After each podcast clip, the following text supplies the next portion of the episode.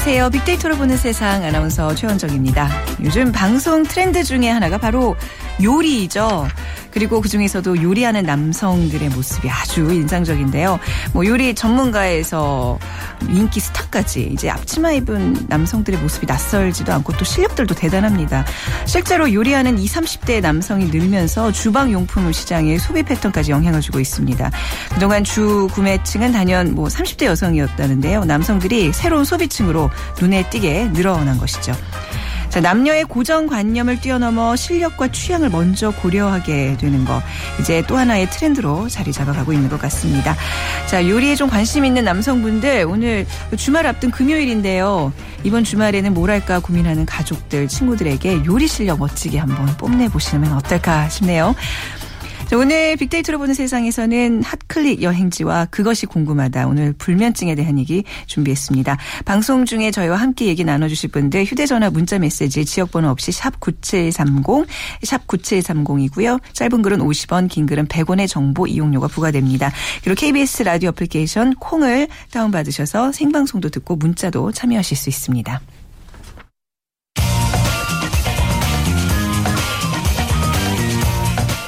클릭 이슈 설왕설래 네, 이 시간 스토리닷의 유승찬 대표와 함께하겠습니다. 안녕하세요. 네, 안녕하세요. 네, 오늘 오전 또 총기 난사 사건이 발생했어요. 네.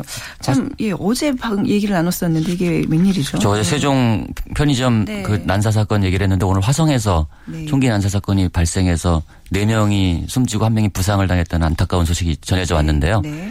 어, 현장에 출동한 경찰관, 경찰서장도 사망한 것으로 네, 알려지고 있어서 네, 안타까움을. 더하고 있는데 이게 뭐 마치 모방 범죄처럼 네.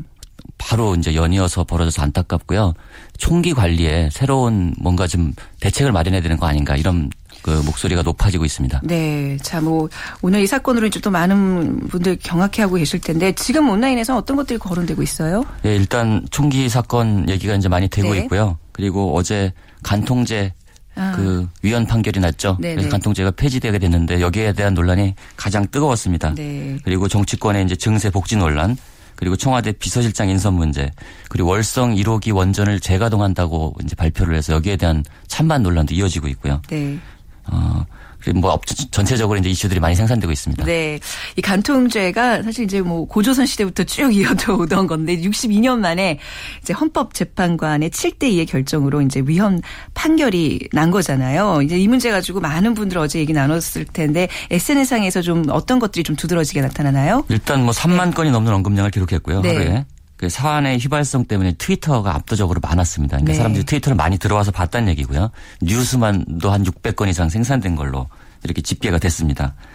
어, 여기에 대해서 오랜만에 이제 여, 여야가 네. 의견 일치를 왔어요. 아, 여야가 다? 이제 네. 환영 논평을 냈는데 네. 그 새누리당 김영우 수석부대변인은 그 시대 변화를 고려한 헌재의 판단을 존중한다 이렇게 밝혔고요. 유은혜 새정치연합 대변인은 어, 헌재의 결정을 존중하며 여성과 가정을 보호하고 양성평등한 사회를 만들기에 더욱 노력할 것이다. 네. 뭐 이렇게 얘기했습니다.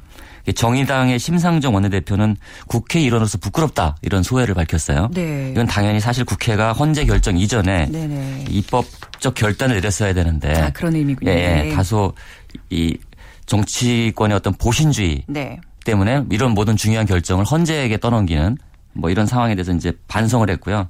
심 원내대표 역시 성적 자기 결정권 영역을 넓혔다는 점에서 헌재 네. 결정을 환영한다 이렇게 밝혔습니다. 네, 뭐 국회 여야가 뭐 다 의견 일치를 봤다고는 하지만 사실 이거에 대해서는 찬반 논란이 여전히 있는 것으로 알고 있어요. SNS 연관어 분포는 어떻게 나타나고 네, 있죠? 일단 SNS에서는 그 뭐 사실을 퍼나르는 속보를 퍼나르는 글이 제일 많았고요. 네.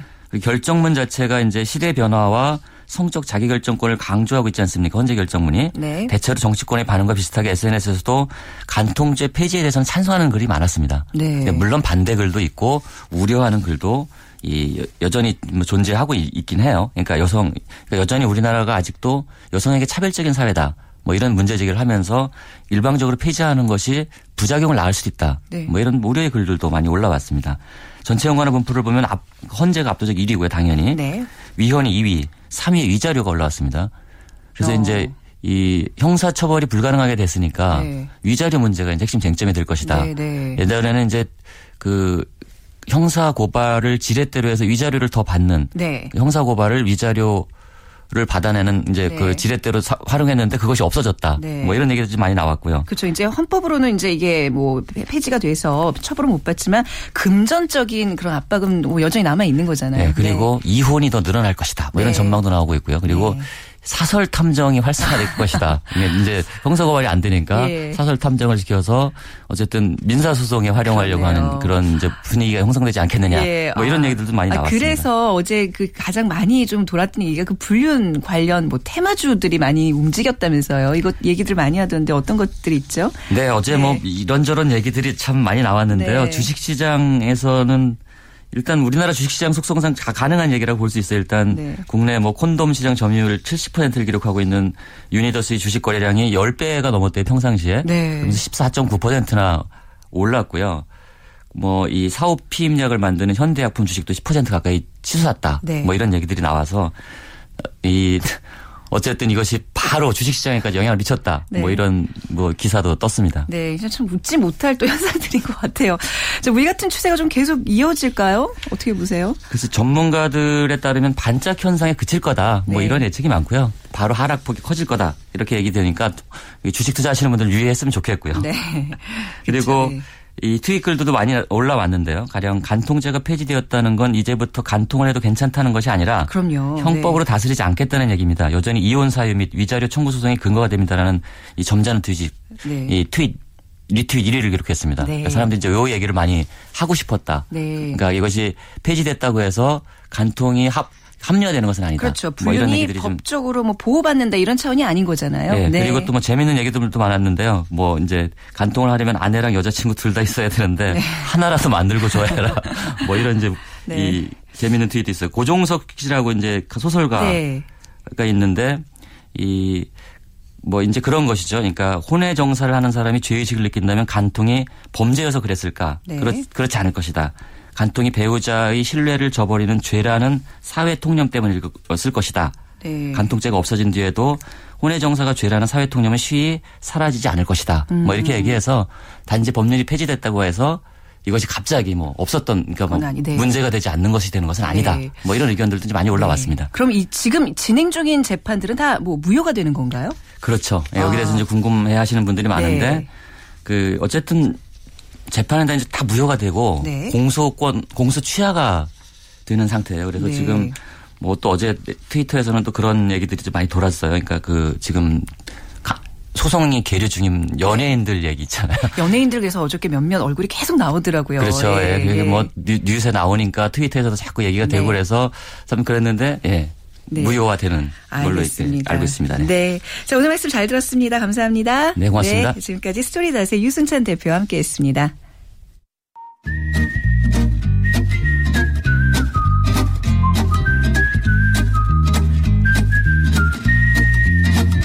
감성 추천. 이곳으로 떠나볼까?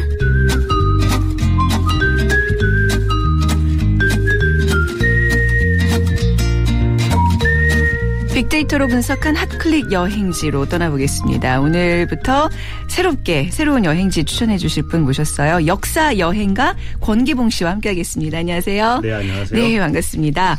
어, 역사 여행가시라는 직업은 사실 좀 처음 들어보는데 어떤 일 하시는 거예요? 음, 우리 여행의 네. 이제 종류는 여러 가지가 있을 수 있죠. 네. 뭐 식도락 여행일 수도 있겠고요. 네. 아니면 뭐 사진을 찍기 위한 여행도 있겠지만 네. 저는 주로 이제 현장을 답사를 하면서 그곳에 서려 있는 그 역사적인 이야기를 가지고 음. 네. 과연 지금 우리들이 어떤 교훈 네. 혹은 생각거리를 가질 수 있을까 에 대한 이제 글을 쓰고 있습니다. 네, 저 역- 역사에 굉장히 관심이 많은 사람으로서 굉장히 어, 좋은데요. 예, 기대가 큰데요. 이번 주는 그럼 어디를 가게 돼요? 네, 이번 예. 주는 그 3.1절이잖아요. 그래서 네. 3.1절과 관련한 그 뭐 서울을 비롯해서 천안이나 그런 다양한 곳들을 한번 떠나볼까 합니다. 네, 이번 3일절은 사실 저 공휴일이긴 하지만 일요일이라 그죠? 예, 예. 그렇죠.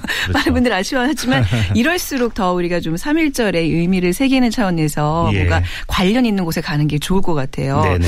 예, 그 3.1절 이렇게 요즘 키워드로 이렇게 저 검색을 하면 어떤 것들이 많이 나오나요? 네, 최근에 그 지난 한 달 동안 트위터나 블로그에서 검색한 결과 네. 그 3.1절과 관련한 것들은 주로 이제 국기 네. 혹은 태극기를 연관 검색어로 검색하는 분들이 적지 않았는데요.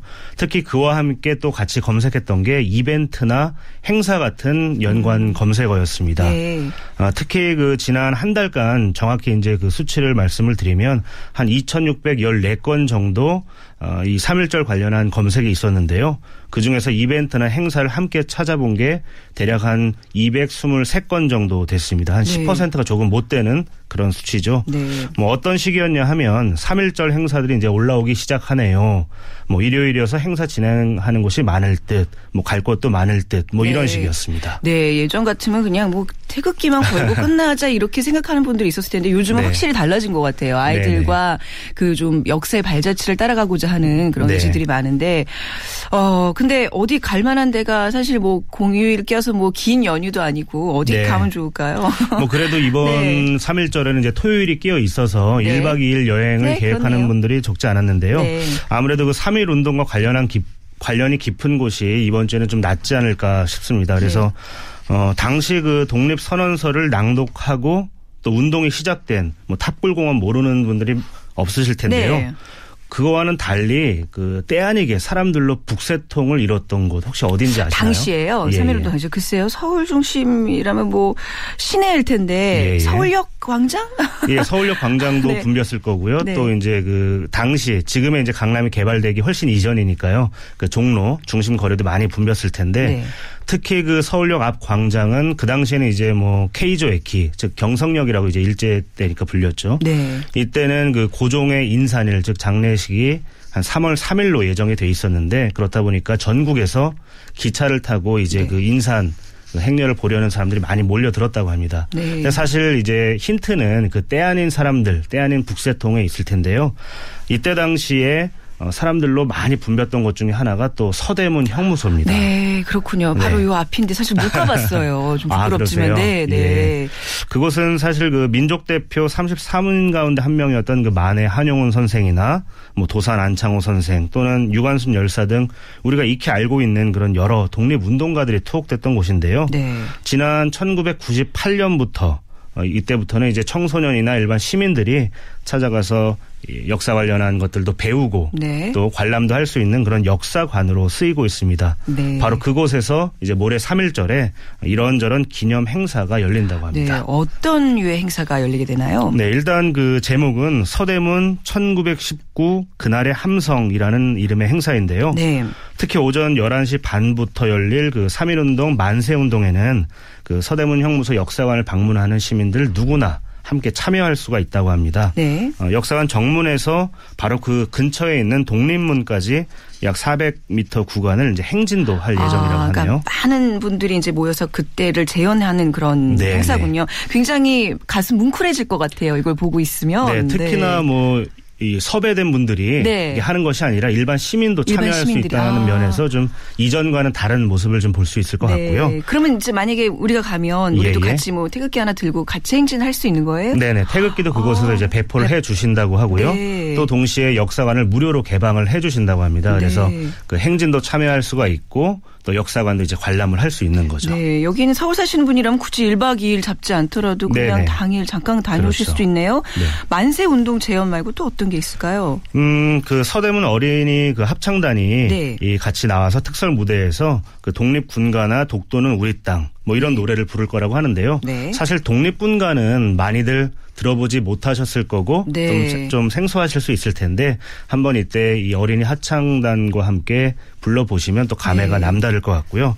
또 이 외에도 이제 어린이 혹은 청년들을 위한 그 행사도 마련돼 있다고 하는데요. 네. 뭐 독립군이 되어서 활을 이렇게 쏴보는 음, 네. 그런 체험도 이제 마련된다고 합니다. 그 서대문에서 이제 요거 보고 어디로 이동하면 좋을까요? 좀 네. 가까운 곳도 소개해 주신다면. 이제 서대문 그 독립문 근처에서 이 종로를 쭉 지나서 탑골공원 네. 처음에 이 3.1운동의 불길이 타 올랐던 곳이죠. 네. 예, 그곳을 지나서 쭉 가시면 이제 종로 5가 근처에 있는 그 DDP 네, 동대문, 동대문, 디자인 네. 플라자죠. 다음 달 21일이면 이제 개관 1주년을 맞는데요. 여기에서는 그 일제 항거에서 나라를 되찾기 위해 애쓴 그 선조들의 노고를 기리려는 이유로 그 간송문화전 3부 전시회를 무료로 역시나 이제 입장해 줄 네. 간송문화전 그 3부를 어, 무료로 볼 수 있게 어, 문을 개방을 한다고 합니다. 네. 또 뭐 선물을 주는 미션 이벤트도 또 준비를 했다고 하네요. 네. 이 전시회에서는 어떤 작품들을 볼 수 있는 거예요? 음, 다른 여러 많은 작품들이 있지만요. 네. 그 중에서 이 눈에 띄는 것은 독립선언서 필사본입니다. 네. 어, 이 독립선언서에 그 서명한 민족대표 33인 가운데 위창 오세창 선생이라는 분이 계신데요. 그분의 바로 제자죠. 네. 그 간송 전영필 선생이 있는데요. 어, 이분이 그 스승의 뜻을 기리기 위해서 직접 손으로 필사를 한 그런 필사본이라고 합니다. 특히나 이 정갈하면서도 힘있게 써내려간 필치에서 네. 어, 그 당시에 이제 의지를 좀 엿볼 수가 있다고 하는데요. 특히 이 간송 선생 같은 경우는 그 일제 강점기에 사제를 털어서 그랬죠. 예. 다양한 문화재를 구입해서 네. 이 보화각이라고 하는 대한민국 최초의 사실상 그 살인 미술관이죠. 음. 네. 이걸 세웠던 분이죠. 네네. 지금은 이제 물론 이름이 간송 미술관으로 이렇게 변경이 돼 있습니다만. 네, 정말 그 사제를 털어서 이렇게 우리 문화재들을 사들인다는 거 쉽지 않았을 네. 텐데 정말 대단한 분이신 것 같아요. 간송 전영필 선생님의 또 뜻을 좀 기리는 그런 네. 시간 가져보시면 좋겠고 네. 아까 뭐 미션 이벤트 있다고 하셨잖아요. 네, 이거는 네. 역시나 이제 올해 처음 시도하는 거라고 하는데요. 네. 좀 재미있는 행사입니다. 그 3.1운동을 상징하는 그, 뭐랄까요. 상징적인 인물 가운데 유관순 열사가 있죠. 그럼요. 네. 이분 이제 그를 관련한 그림을 보면 늘 흰색 그 상의에 검은색 이 저고리를 네. 입고 있는데요. 그 유관순 열사처럼 이 코드 의상 코드를 맞추고 가면 어, 된다고 합니다. 네. 물론 저고리를 입을 필요는 그 없고요. 어디서 구해요? 현대적으로 그냥 흰색? 상의에 아. 예, 검은색 하의를 입고 가면 된다고 합니다. 네, 재밌네요. 서울 이외의 지역 중에서 좀 3일절에 어울리는 여행지 어떤 곳이 또 있을까요? 네, 역사적인 사건과 관련해서는 그 사건의 내막을 알고 또 뭐그 다양한 이 상서 이 상세한 정보를 아는 것도 중요하지만 또 현장 답사를 빼놓을 수 없을 텐데요. 네. 책이나 텔레비전 같은 데에서 이제 통해서 얻는 2차 정보와는 좀 다른 음. 뭐랄까 더 가슴에 와닿는 그 명확한 인상을 주게 되죠. 네. 그런 면에서 그 유관순 열사와 관련한 곳이 어떨까 싶은데요. 네. 바로 충남 천안에 있는 천안이요. 네. 아운의 장터가 여행지로 어떨까 싶습니다. 아, 지금 가면 어떤 걸 볼 수 있을까요? 네, 이곳에서는 그 서울보다 대략 한 달 정도 늦은 4월 1일에 이제 그 만세 운동이 시작되었다고 하는데요. 네. 지금 그 아운의 장터에 가시면 그 동북쪽 외곽에 기념비가 세워져 있고요. 또 그곳에서 대략 한 2km 떨어진 곳에는 이 유관순 열사의 생가도 복원이 돼 있습니다. 네. 그래서 기념관도 있고요. 이 3.1운동에 대해서 그리고 유관순 열사에 대해서 좀 더 알고 싶으시면 꼭 한번 가보실 만한 곳이 아닐까 싶습니다. 그럼요. 아 그리고 뭐 이왕 간 거 맛있는 것도 챙겨 먹어야 되는데 아원에 가면 병천 순대가 왜 저는 이렇게 떠오르죠? 갑자기 침이 네네. 고이죠. 네. 아우네 장터에 그 아우네를 한자로 하면 이제 병천, 네. 즉두 개의 내가 이제 같이 합수가 된다라는 뜻인데요. 병천 순대 아마 뭐 전국 어디에서나 지금은 드실 수 있죠. 네. 근데 이곳에 가시면 그 역사적인 맥락과 함께 또 드실 수가 그렇죠. 있는데요. 네, 네. 이곳에 1960년대에 들어서 햄 공장이 들어서게 됩니다. 네. 그래서 햄 공장을 세우게 되면 햄 공장을 세우게 되면 네. 햄 공장을 세우게 되면 이제 다양한 또 부산물이 나오게 되잖아요. 네. 그래서 그 중에서 이제 이 돼지 내장을 가지고 다른 지역과는 달리 당면 대신 찹쌀을 넣어서 음. 만든 그 이 아우네 장터에서의 이 병천 순대 잊을 수가 없을 텐데요. 네. 뭐 다양한 채소와 또 이 선지를 넣어서 담백하고 비리지 않은 맛이 특징이라고 합니다. 네. 특히 이 3월 1일 3일절에는 이 5일장도 열리는 날이기 때문에 네. 사람들로 더 북적북적 되고 네. 아마 여행하는 분위기를 더 느끼실 수 있지 않을까 싶습니다. 네. 자, 우리 역사 공부도 하고 또 맛있는 것도 챙겨 먹을 수 있는 알찬 여행 소식 준비해 주셨습니다. 오늘 말씀 잘 들었습니다. 네, 고맙습니다. 감사, 네, 감사합니다. 자, 역사 여행가 권기봉 씨와 함께 했습니다.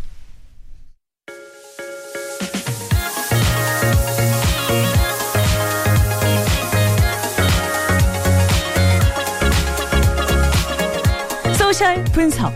그것이 궁금하다.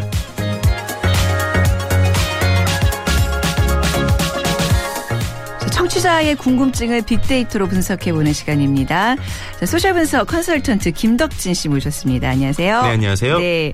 요즘 뭐 잠이 많이 부족하시나요? 오늘 주제가 아. 왜 잠인가요? 어, 꼭 잠이 부족한 게 저뿐만의 네. 이야기는 아닐 거고 특히 네. 우리나라 사람이 요즘 잠이 많이 부족한데요. 그쵸. 오늘은 잠에 대해서 한번 이야기를 해보려고 합니다. 네. 우리 한국인들 좀 수면 시간이 좀 짧은 편이죠? 네, 맞습니다. 그 SNS에서 회자되고 있는 컨텐츠가 있습니다. 이 중소기업진흥공단에서 이제 만든 컨텐츠인데요. 이 수면 시간으로 알아본 8가지 정보라는 네. 것이 있습니다. 근데 이제 거기에 있는 내용을 간단하게 살펴보면요. 일단 한국인의 이 하루 적정 수면 시간이 한 7에서 8시간, 그러니까 7, 8시간 정도인데 실제 우리나라 사람들은 적정 수면 시간만큼 못 자고 있다는 거죠. 네. 그러니까 뭐 2013년에 1년간의 한국인의 평균 수명을 수면 시간을 조사를 해봤더니 6시간 53분이라고 합니다. 네, 이건 이제 평균이니까 네. 나이 많으신 어른, 뭐 아이들 다 포함해서니까. 그렇죠. 그죠? 그런데 네. 이제 여기서 중요한 포인트가 네. 이 조사에는 10대가 빠져 있어요. 아, 네, 네. 그런데 그 10대들은 이제 뭐 예를 들어 고등학생, 중학생이 잘 못 잔다고 하지 않습니까? 네. 그래서 그들 것만 따로 되어 있는 이 아동 청소년 인권 실태 연구라는 것을 보니까요. 이 고등학생 같은 경우는 5시간 27분, 네. 중학생은 7시간 12분. 그러니까 오히려 10대를 포함하면은 네. 우리나라의 수면 시간이 더 줄어들 수 있다라는 것이죠. 네, 사실 중고등학교 시 이게 가장 많이 자야 되는 그런 기간인데 네네네. 좀, 예, 좀 안타깝네요. 그러니까요. 네, 잠을 못 자면 뭐 여러 가지 부작용들이 발생하잖아요. 네, 맞습니다. 네. 이제 일단은 뭐 봄철에 이제 졸음으로 발생하는 평균 교통사고 건수가 이제 7건이라고 합니다. 네. 그런데 이 졸음 운전에 따른 교통사고 치사율이 다른 이제 교통사고 때보다 두 배 이상이라고 하고요. 또 이제 실제 근무와 관련되어서 이런 얘기가 있습니다. 그 짧은 수면 시간이 이제 기업의 생산성에 악영향을 초래하게 된다는 네. 직접적인 결과가 있는데요. 특히 이제 우리나라에서 이 수면의학회 조사에 따르면 이 직장인들의 수면 부족으로 인해서 발생하는 손실 시간 비용은 1인당 이 연간 711시간이고요. 네. 연평균 약 1,500만 원 이상의 이제 발생 손실이 난다고 합니다. 네. 그러니까 어느 편으로 보면 우리가 돈을 많이 벌기 위해서 일 잠을 줄여가며 일을 하는데 네. 결론적으로는 그것이 손실을 많이 주게 그쵸. 된다라는 그러니까 것을 볼수 있는. 효율성이 떨어진다는 얘기죠. 네, 네 네. 네. 그 수면 부족이 뭐 이런 어떤 산업적인 이유뿐만 아니라 개인적으로도 건강상 굉장히 안 좋지 않나요? 네, 맞습니다. 특히 이제 뭐 우울증과 체중 증가를 일으키는 부분도 있고요. 네. 어, 최근에 있었던 연구를 하나를 보면요. 예, 미국에서 있었던 연구입니다. 그런데 수면 시간이 짧은 사람일수록 이 정상 수면을 취하는 사람보다 활동량과 칼로리 소모량은 많으면서도 체, 체질량 지수가 오히려 정상보다 높다. 네. 한마디로 운동을 많이 해도 운동의 효과가 나지 않고 밥을 먹으면 살도 많이 찐다라고 볼수 음. 네. 있을 것 같습니다. 네. 자, 아무래도 이제 수면 시간이 짧다는 것은 여러모로 이제 손해라는 그 결론에 도달할 수 있는데 네네. 이렇게 부족한 잠 좀 잘 때라도 잘 자야 되잖아요. 네, 맞습니다. 근데 이게 문제가 자고 싶은데 잠이 안 오고 불면증인 것 같아요. 네, 맞습니다. 이제 최근에 SNS상에서 이제 수면이라는 단어를 검색을 하면요. 네. 가장 많이 나오는 키워드 1위가 이제 부족이고요. 그런데 2위가 수면 방해 그리고 장애입니다. 네. 그러니까 그만큼 이제 수면 방해 또 수면 장애처럼 이 잠을 잘 자기에도 부족한 시간에 여러모로 잠을 방해받고 있는 것이 이제 우리나라의 현실인데요. 네. 특히 이제 불면증은 특정 연령대나 직군만의 문제가 아닌 이제 대한민국의 전 세대의 문제라고 볼 수 있을 것 같습니다. 특히 이제 성인들, 성인들에 대해서 좀 보니까요. 성인의 30%가 이제 실제 유병률을 보이고 있고 치료가 필요한 불면증의 수준이 20%라고 합니다. 네. 그러니까 뭐 이제 우리 성인 다섯 명 중에 한 명이 시- 실제가 이제 치료가 필요한 수준이라고 한대요. 그러다 보니까는 이 불면증에 대해서 트위터 검색을 진행을 해보면 연관 키워드 순위로 몸, 스트레스, 효과, 뭐 치료, 증상 이런 것들이 나오게 되는데 네. 이런 단어들이 이제 하나로 묶어서 문장으로 표현을 하면 이 불면증이 너무 심해서 몸이 상하고 또 건강을 망치게 되는데 불면증의 증상에 대한 이야기가 나오고 있고 치료에 효과가 있는 방법들을 찾는 이야기 그리고 이제 다른 것보다 불면증의 가장 근본원이 되는 스트레스를 해소해야 된다라는 네. 이야기들을 볼 수 있습니다. 불면증을 한번 이렇게 앓기 시작하면 정말 괴롭잖아요. 그래서 네네네. 아무래도 좀 더 많은 이야기들이 이제 어떤 SNS상에서 오고 갈 것 같은데 어떤 네. 얘기들 많이들 하세요? 일단은 뭐 다양한 이야기 중에 이제 RT가 최소 20회 또 어떤 거는 1000회 이상 네. 많은 이야기들이 나오고 있는 글들을 좀 일단 살펴봤는데요. 네. 일단은 이 불면증 증상에 대한 이야기를 아주 재미있게 써놓은 것이 있습니다. 어떤 책에 있는 부분인데 이 불면증은 치료하기가 아주 독특하고 어려운 상태이다. 왜냐하면 환자 자신이 자초한 상태이기 때문이다. 그 원인은 뇌가 자신에 대해 생각하는 능력을 포기하길 거부한 데서 비롯된다. 결국에는 이제 불면증이라는 병 자체가 다른 병과 다르게 나의 속에 있는 뭐 나의 스트레스나 이런 것 때문에 일어나게 된다는 것이고요. 그러다 보니까는 이제 SNS상에서 재밌는 것은 불면증에 대한 정보만 모아져 있는 이런 페이스북 페이지도 있고 네. 사람들이 이제 불면증에 대한 많은 관심을 볼 수가 있습니다. 네. 그래서 이제 불면증으로 실제적으로 고통받는 이야기들에 대한 이야기가 있었는데 뭐 실제 밤에 이제 아, 잠못 드는 밤이 지나갑니다. 뭐 두통과 불면증은 항상 괴롭히고 있고 누구의 생각은 나는데 참 마음이 안타깝습니다. 음. 그런데 여기서 이제 SNS의 어떤 긍정적인 효과를 또 말해주신 분들이 있어요. 네. 잠이 안 오다 보니까 그 밤 시간에 이제 SNS 뭐 트위터나 페이스북에 자신에 대한 이야기를 쓰는데 같이 이제 잠이 안 오는 사람들끼리 예. 그 이야기를 하면서 서로 동병상련. 네. 그런데. 이제 아까 말씀드린 대로 이게 우울증이나 어떤 어 사람의 심리적인 것들과 연계가 되다 보니까 네. 실제 그럴 때 이제 SNS에서 글을 쓰게 되면서 큰 도움이 됐고 네. 어떤 사람은 내 인생의 지푸라기 같은 트위터다. 아. 뭐 이런 식으로 실제 그 사람들의 커뮤니케이션이 어 나- 자기의 치료에 도움이 됐다라는 사람들도 있었습니다. 네. 네. 그리고 이런 SNS상에서 좀 불면증을 효과적으로 대비할 수 있는 방법들 그런 어떤 각자의 노하우를 좀 주고받고 할 텐데 좀 네. 소개해 주세요. 어떤 게 있을까요? 일단은 그 네. 빅데이터 분석을 통해서 불면증에 대해서 상품들을 좀 분석을 해봤는데요. 네. 가장 많이 나오는 단어가 이제 입욕제입니다. 네. 사람들이 이제 입욕제가 스트레스 해소나 불면증에 도움을 많이 준다 이렇게 해가지고 자기가 어떻게 쓰고 있다라는 이야기를 하고 있고요. 그 외에 뭐 우유, 대추, 유자. 네. 그리고 뭐 침대 이런 이야기들이 있고요. 그래서 뭐 자신들의 뭐 어떤 뭐 수면 안대라든지 음. 아니면은 뭐 내가 이런 차를 마시니까 좋다라는 다양한 이야기들이 있었고요. 특히 이제 어떤 분은 좀 재밌게 써주신 이야기들도 있더라고요. 네. 소개해 주세요. 네. 어, 이제 불면증에 걸린 사람들한테는 네. 누군가 이제 안아주는 게 아. 수면증에 여섯 알의 효과를 낸다고 합니다. 그렇네요. 따뜻하게 안아주면 네. 진짜 마음이 편해지잖아요. 근데 그 다음에 네. 바로 네. 그냥 수면제 드세요. 아, 그런데 누구 안아줄 사람 찾느니 그렇죠. 그냥 예. 네, 안타까운 아주 솔로들의 이제 안타깝네요. 아, 예, 네. 불면증이 솔로면은 참 치료하기도 어려운 것 네, 같은데 네. 뭐 이런 재밌는 이야기들 등 이제 사람들의 다양한 이야기들을 볼 수 있었습니다. 또 지금 그, 그 글들 보니까 네. 모친이 불면증인데 커피를 마실 때마다 그러신다고 잠이 안 오면 어쩌지 하고 음. 걱정을 하시는데 한결같은 대답. 자 자려고 하니까 병이 안 낫는다. 걱정하는 게 안 오히려 나쁘다. 뭐 이런 음, 말씀 남기셨는데. 안 자면 되지 이렇게 예. 얘기했었죠. 근데 잠과 또 한 가지 사랑 네. 이게 노력하면 할수록 안 되는 노련 노력 역전 현상을 일으키는 그 두 가지라 그러더라고요. 그러니까 네네네, 맞습니다. 음. 자꾸 자야지 자야지 생각을 좀 벗어 버려야 돼요, 그죠? 네네 맞습니다. 자, 뭐 이러다 보니까 우리나라에서 이 불면증과 관련된 새로운 비즈니스들을 부르는 신조어가 등장했다면서요? 네, 맞습니다. 이 이른바 이제 슬리포노믹스라고 하는 네. 단어인데요.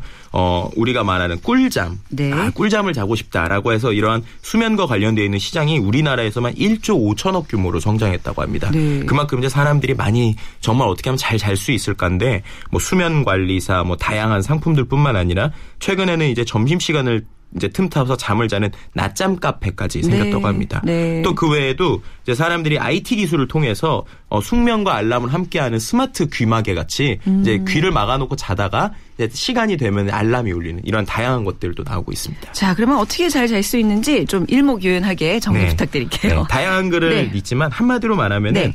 욕심을 내지 말라는 겁니다, 네, 네. 오히려. 네. 네, 그래서 잠을 오히려 억지로 자려고 해서는 안 되고 차라리 같은 시간에 기상하고 네. 또 이제 햇빛을 충분히 쏘이면서 특히 이제 취침 전 2시간 전에는 스마트폰이나 밝은 것들, 그러니까 빛이 이렇게 많이 쏘이는 것들을 네. 멀리 하는 것이 네. 상당히 이제 잠을 잘 자기 위해서 중요한 것이다라고 네, 이야기하고 있습니다. 스마트폰이 이게 불면증에 상당히 영향을 미친다 그러더라고요. 네, 맞습니다.